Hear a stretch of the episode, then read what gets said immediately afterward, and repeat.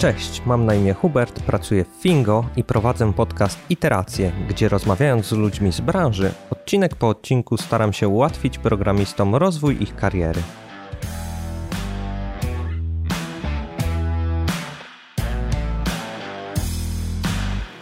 Witam w dziesiątym odcinku podcastu Iteracje. Tematem dzisiejszego odcinka będzie legasy. Z Dawidem Kuśmierkiem porozmawiam o tym, jak zdusić legasy w zarodku używając Strangler Pattern. Cześć Dawid. Cześć Hubert. E, to na początek powiedz nam coś o sobie. E, no to generalnie jestem programistą PHP, pracuję w Fingo. E, jestem fanem nowych technologii, automatyzacji procesów biznesowych. Poza, poza pracą interesuję się głównie sportem. Jestem zapalonym motocyklistą i wędkarzem. Takie bardziej siedzące sporty. Tak, bardziej siedzące. Okej, okay. to na rozluźnienie powiedz nam, kim chciałeś zostać w dzieciństwie? Wiesz co, to, to było tak. Generalnie to się zmieniało e, z wiekiem. Na początku gdzieś tam, jak byłem taki bardzo młody, e, podobała mi się praca kierowcy ciężarówki. Później był to jakiś taki komandos, naoglądałem się filmów, mówię, ja chcę być komandosem. Natomiast jak już tam szedłem do szkoły średniej, to już miałem obrany kierunek mniej więcej. Wtedy już wiedziałem, że chcę być. E, e, wtedy jeszcze informatykiem mówiłem, później już programistą. No i tak od, od tego momentu to się zaczęło generalnie. Mhm. E, fajnie. Komandos to pewnie po tym, jak wyszły filmy z Rambo. Tak, tak, o tak tym myślałem. Dobra, to ponieważ dzisiejszy odcinek jest e, o Legacy, e, to powiedz mi, czym dla ciebie w ogóle jest kod Legacy, aplikacja Legacy?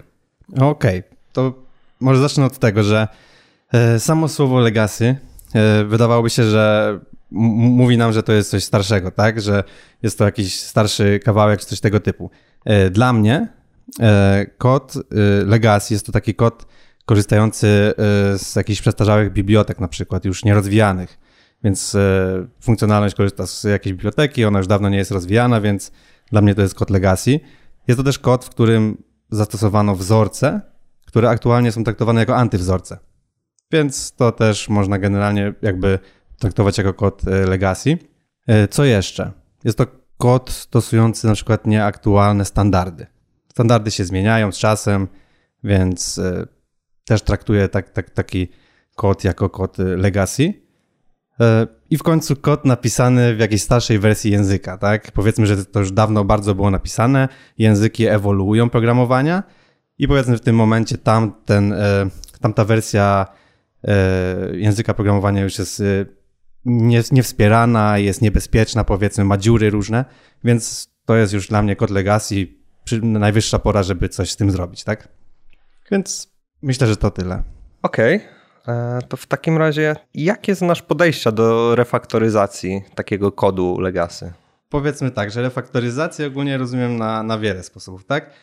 Refaktoryzacją może być przepisanie, jakby odnowienie jakiejś funkcjonalności. Powiedzmy, że część tej funkcjonalności ma jakieś właśnie stare rzeczy, jakieś biblioteki czy coś, ją troszeczkę przepisujemy i ta funkcjonalność jest taka, jaka była, ale nie jest przepisana w całości. To jest jedna z, jeden z etapów refaktoryzacji. E, inny to może być przepisanie całego systemu od zera. To jest najbardziej niebezpieczny etap, powiedzmy, refaktoryzacji, bo robimy coś od nowa i tak naprawdę do końca, zanim tego nie skończymy, nie wiemy, co z tym się będzie działo, tak? Czy to jest dobry pomysł, czy nie. To są, mogą być duże koszty. Jeżeli robimy coś od nowa, to potrzebujemy na przykład obok inny zespół, no bo mimo wszystko aktualną aplikację trzeba rozwijać, tak? Więc to się może wiązać z wyższymi kosztami i no to może być problem. I jest jeszcze jeden e, sposób refaktoryzacji. Jest to jakby stopniowe przepisywanie systemu. I jest to e, coś takiego, że e, jednym zespołem przykładowo wspieramy, utrzymujemy cały czas tą samą aplikację i stopniowo gdzieś tam dopisujemy nowe. No i to generalnie sprowadza się do takiego patternu jak Strangler Pattern, o którym będziemy mówić dalej.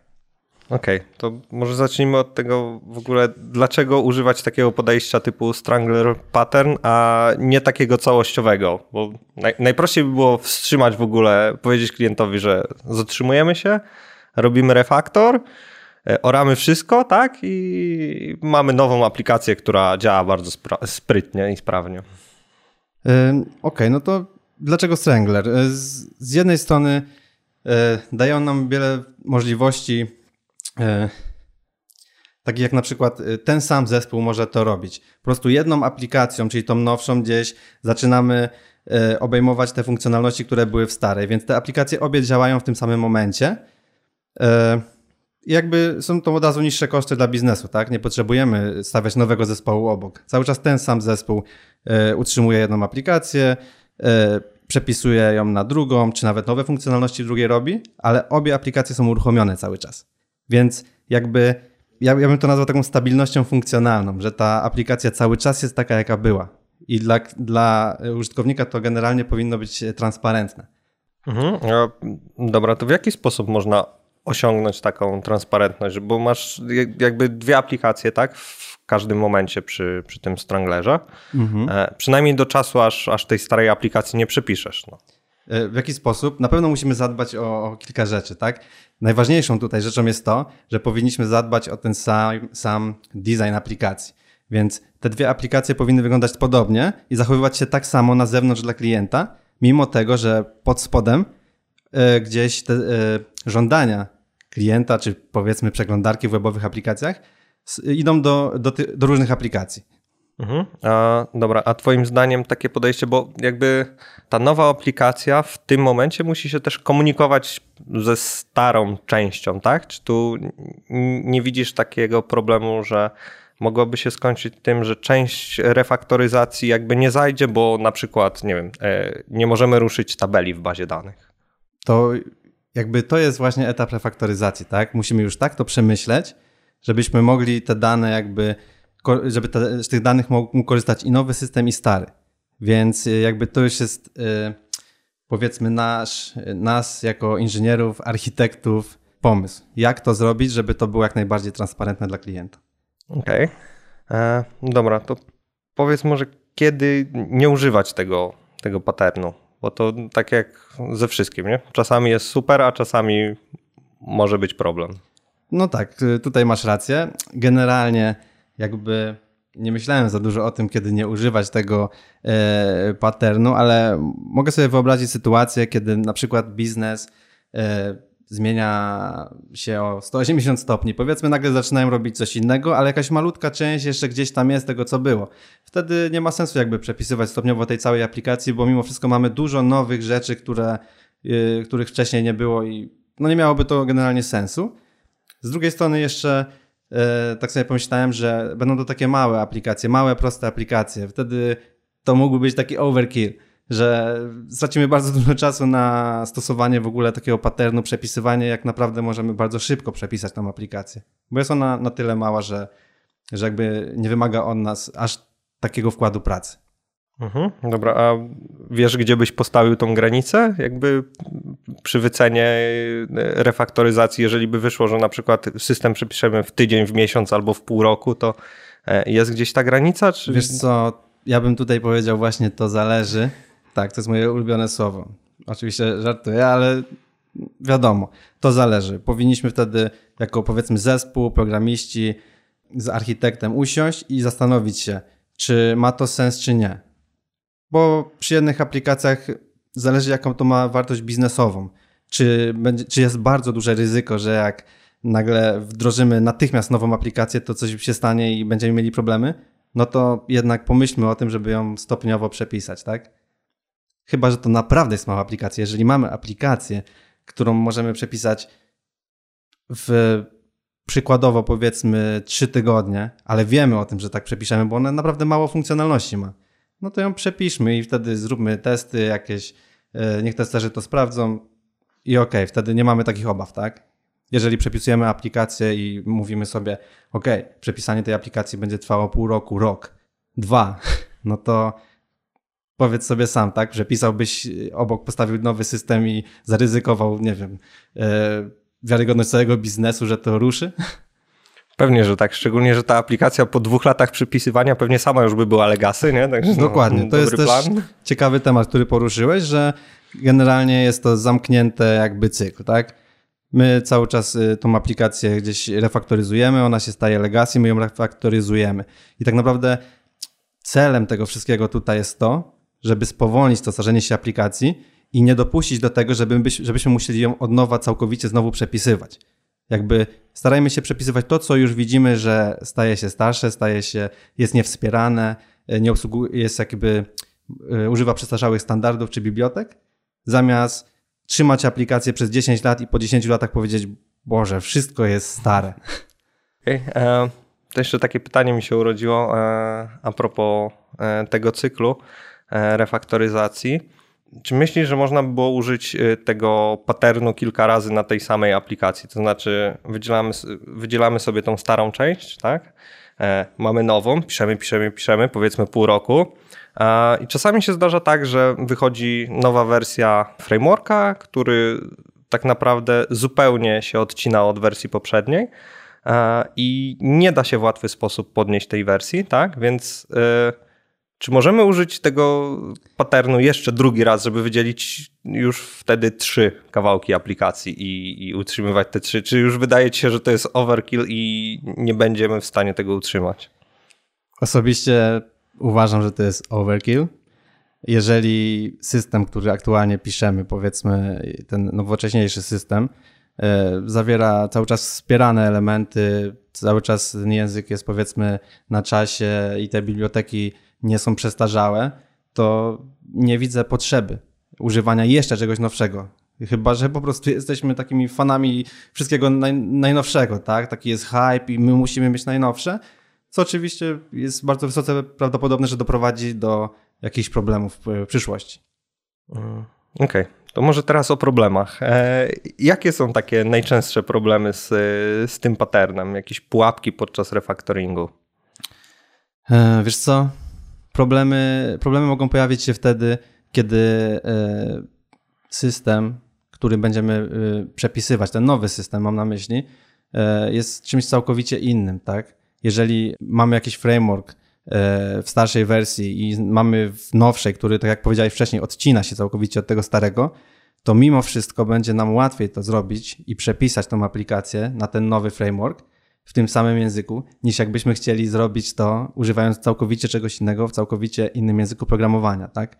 Tu mogą być problemy i tutaj no, trzeba będzie znaleźć albo rozwiązanie, albo zastanowić się, czy to ma sens z takich innych problemów na pewno musimy zadbać o to, żeby ta stara i nowa aplikacja dostawała wystarczającą ilość informacji, powiedzmy na, no, na temat, nie wiem, zalogowanych użytkowników. Co chcę przez to powiedzieć? W starych aplikacjach, starszych aplikacjach często było tak, że jakieś dane dodatkowe były trzymane powiedzmy gdzieś po stronie serwera, gdzieś w sesji, y, czy w takich różnych y, no, miejscach. A teraz często zdarza się, że dużo jest trzymane po stronie klienta. I musimy zadbać tutaj o to, żeby ta stara aplikacja była nasycona tymi informacjami i ta nowa, tak? Więc musi być jakiś moment spięcia, spięcia tych dwóch aplikacji, gdzie jakby e, rozkładamy te informacje i na jedną i na drugą aplikację, tak? Okej. Okay.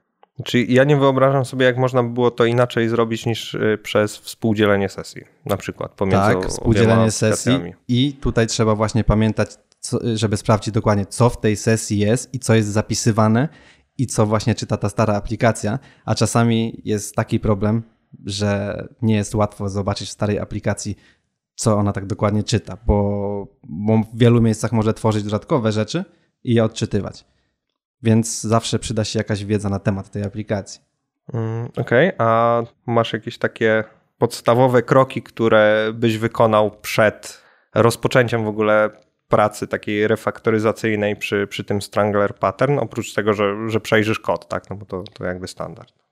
Z takich podstawowych kroków to najważniejsza i to pewnie tylko w takich e, sytuacjach jest komunikacja z klientem, z tą osobą, która chce, żebyśmy to zrobili, tak? Musimy się dowiedzieć, czy ona chce, żeby e, jak, jak ta aplikacja ma działać, czy ta aplikacja, czy dla niego ważne jest to, że ta aplikacja musi być jednolita, czyli musi mieć ten sam interfejs, bo może klient powie, że ta nowa aplikacja to już mają być jakieś nowocześniejsze rzeczy. I tak naprawdę, żeby klient, chcę, żeby klienci to widzieli, tak? Więc tutaj jest bardzo ważna komunikacja z klientem. Dopiero wtedy, jak już wiemy, mamy takie podstawowe informacje, one nie muszą być szczegółowe, takie ogólne podstawowe informacje, wtedy przechodzimy właśnie do przeglądania trochę tego kodu. Fajnie jakby byśmy mogli porozmawiać z osobami, które gdzieś tam ten stary kod y, rozwijały, tak? Jeżeli nie mamy takiej e, możliwości, to niestety czasami jest to też metoda prób i błędów, tak? Gdzieś coś robimy, na pewno musimy testować tą aplikację w jakikolwiek sposób. To już tutaj nie mówię o e, jakimś tam zastosowaniu TDD czy czegoś, tylko po prostu w jakikolwiek sposób. E, mi osobiście sprawdziło się w projekcie to, że zrobiłem testy BDD na starych widokach, na starej funkcjonalności i po prostu nowa funkcjonalność miała się zachowywać tak, żeby te testy przechodziły. I jakby polecam takie podejście, no bo w tej sytuacji ciężko jest jakiekolwiek inne testy napisać. A tym bardziej unitowe. No, często gęsto do, do tej starej aplikacji to w ogóle nie da się napisać testów Tak, tak, tu się zgadzam prawda? w pełni z tym. Dobra, to przejdźmy do najważniejszego pytania. E, jaki miałeś największy fuck up przy refaktoringu aplikacji? co, największy fuck up, miałem, miałem jeden, może nie był y, bezpośrednio z, y, związany z samym refaktoringiem, ale właśnie był związany z tą komunikacją z klientem. Jakby chciałem szybko ruszyć z projektem, i sam sobie postawiłem gdzieś wymagania. Mówię, OK, postawię sobie dwie aplikacje o siebie, obok siebie. Następnie skonfiguruję jakiś load balancer i będę sobie do dwóch aplikacji osobno strzelał zapytania, tak, która będzie mogła to mi odpowie i jest ok. No i co się okazało później? Straciłem na to kilka dni i klientowi właśnie chodziło o co? O to, żeby ten system był jednolity, żeby interfejs był jednolity, żeby ten system w ogóle nie pokazywał klientowi, że, że to mogą być dwa różne systemy, tak? I tak naprawdę dzięki temu też się nauczyłem jednej rzeczy, że czasami właśnie można zrobić ten jeden krok do tyłu, żeby zrobić później dwa naprzód. I ja zrobiłem to samo. Jakby zatrzymałem się, mówię OK, niepotrzebnie się tak spieszyłem. Zacząłem od początku i już później od początku yy, rozmawiałem cały czas z klientem, zacząłem ten proces i udało się. No mogę powiedzieć, że się udało, tak? Teraz ten system jakby działa u klienta i jest OK. Mhm. Ogólnie chyba y, we wszystkich dotychczasowych podcastach wychodzi na to, że największe fakapy są na komunikacji. E, także no, zobaczymy, co będzie dalej, ale e, taki jest trend. Dobra, to tak kończąc, czym byś chciał zostawić naszych słuchaczy? Może jakieś porady albo taka jedna myśl przewodnia? E, myślę, że, że mógłbym podzielić się jakby kilkoma poradami. Okay. Pierwsza taka porada to jest e, dbajcie o swoje systemy, tak? Pilnujcie, dbajcie, sprawdzajcie, czy, czy właśnie nie ma jakichś części systemu, które moglibyście przepisać i zrobić to teraz szybko, niż później stracić masę, masę czasu lub po prostu doprowadzić do upadku tego całego systemu. Po drugie, rozmawiajcie z klientem i to rozmawiajcie jak najczęściej wiadomo w miarę możliwości, ale jeżeli klient jest otwarty, starajcie się zadawać mu jak najwięcej pytań, jak macie wątpliwości, nie próbujcie sami dochodzić do czegoś, no bo właśnie może się zdarzyć tak jak w moim przypadku, tak? Co jeszcze? Na pewno piszcie testy podczas refaktoryzacji. Mogą to być jakiekolwiek testy, takie, które wy lubicie, które umiecie pisać i które wam pomogą na pewno sprawdzić, czy ta przepisana aplikacja działa zgodnie z wymaganiami. No i tak na koniec, nie bójcie się zrobić kroku wstecz nigdy, tak? Bo to jakby nie boli, a zawsze możecie e, zaoszczędzić sporo czasu na późniejszej, powiedzmy, na późniejszych poprawkach tych błędów, które powstały. Także to tyle, myślę. Okej, okay. i tym optymistycznym akcentem e, dzięki Dawid za rozmowę. Dzięki Hubert. Jeżeli odcinek Ci się spodobał, zasubskrybuj podcast w swojej aplikacji do słuchania podcastów. A jeżeli chcesz przejrzeć notatki do odcinka, zapraszam na stronę iteracje.fingo.pl przez 10. Dzięki za wysłuchanie i do usłyszenia w następnym odcinku.